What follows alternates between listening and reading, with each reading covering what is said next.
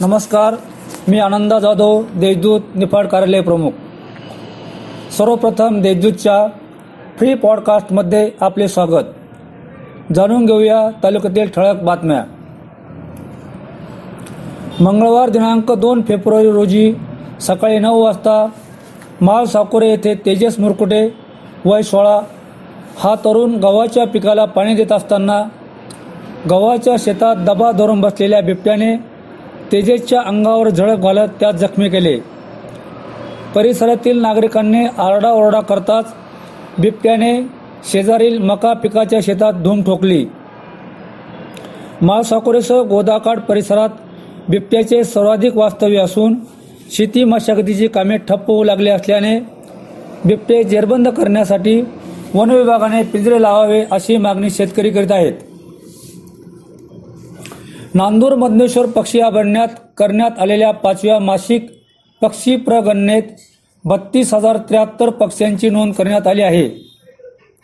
येथील पक्ष्यांची ओळख त्यांचा अधिवास पक्षी स्थलांतराचे मार्ग पाणथळ जागांचे पर्यावरणातील महत्त्व पक्षी निरीक्षण रामसर पाणथळाचे महत्त्व यावर नांदूर मधनेश्वर पक्षी अभयारण्यात पाच दिवसीय कार्यशाळा आयोजित करण्यात आली होती. त्यास पक्षीप्रेमींचा उत्स्फूर्त प्रतिसाद लाभला.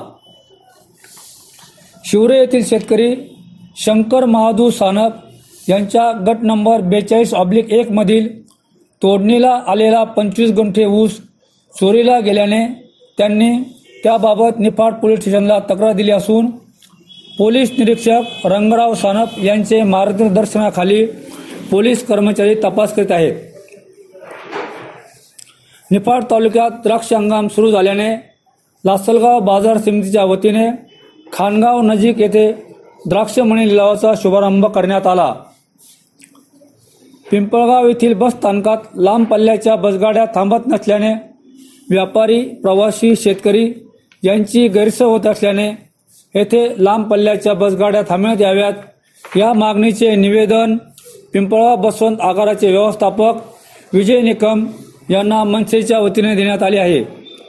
त्यावर तात्काळ कार्यवाही करण्याचे आश्वासन निकम यांनी दिले आहे.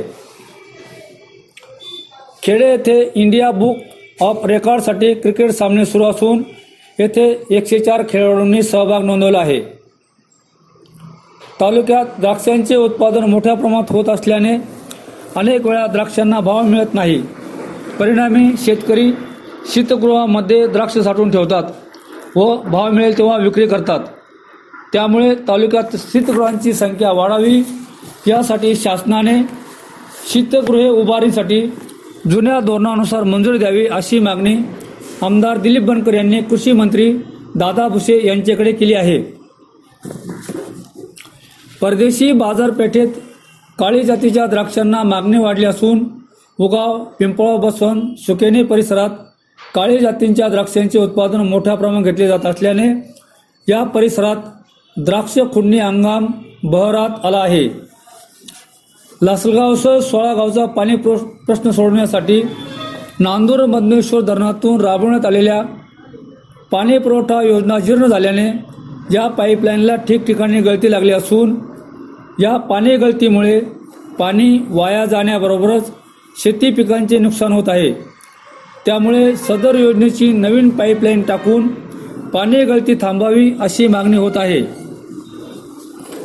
यावर्षी हिवाळा संपत आला असतानाही पाहिजे त्या प्रमाणात थंडी न पडल्याने गहू हरभरा कांदा पिकासाठी पोषक वातावरण तयार होऊ न शकल्याने या पिकांचे उत्पादनात घट होण्याचे संकेत मिळत आहेत. या होत्या आजच्या ठळक बातम्या. अधिक घडामोडी जाणून घेण्यासाठी आमच्या देशदूत वेबसाईटला सबस्क्राईब करा. धन्यवाद.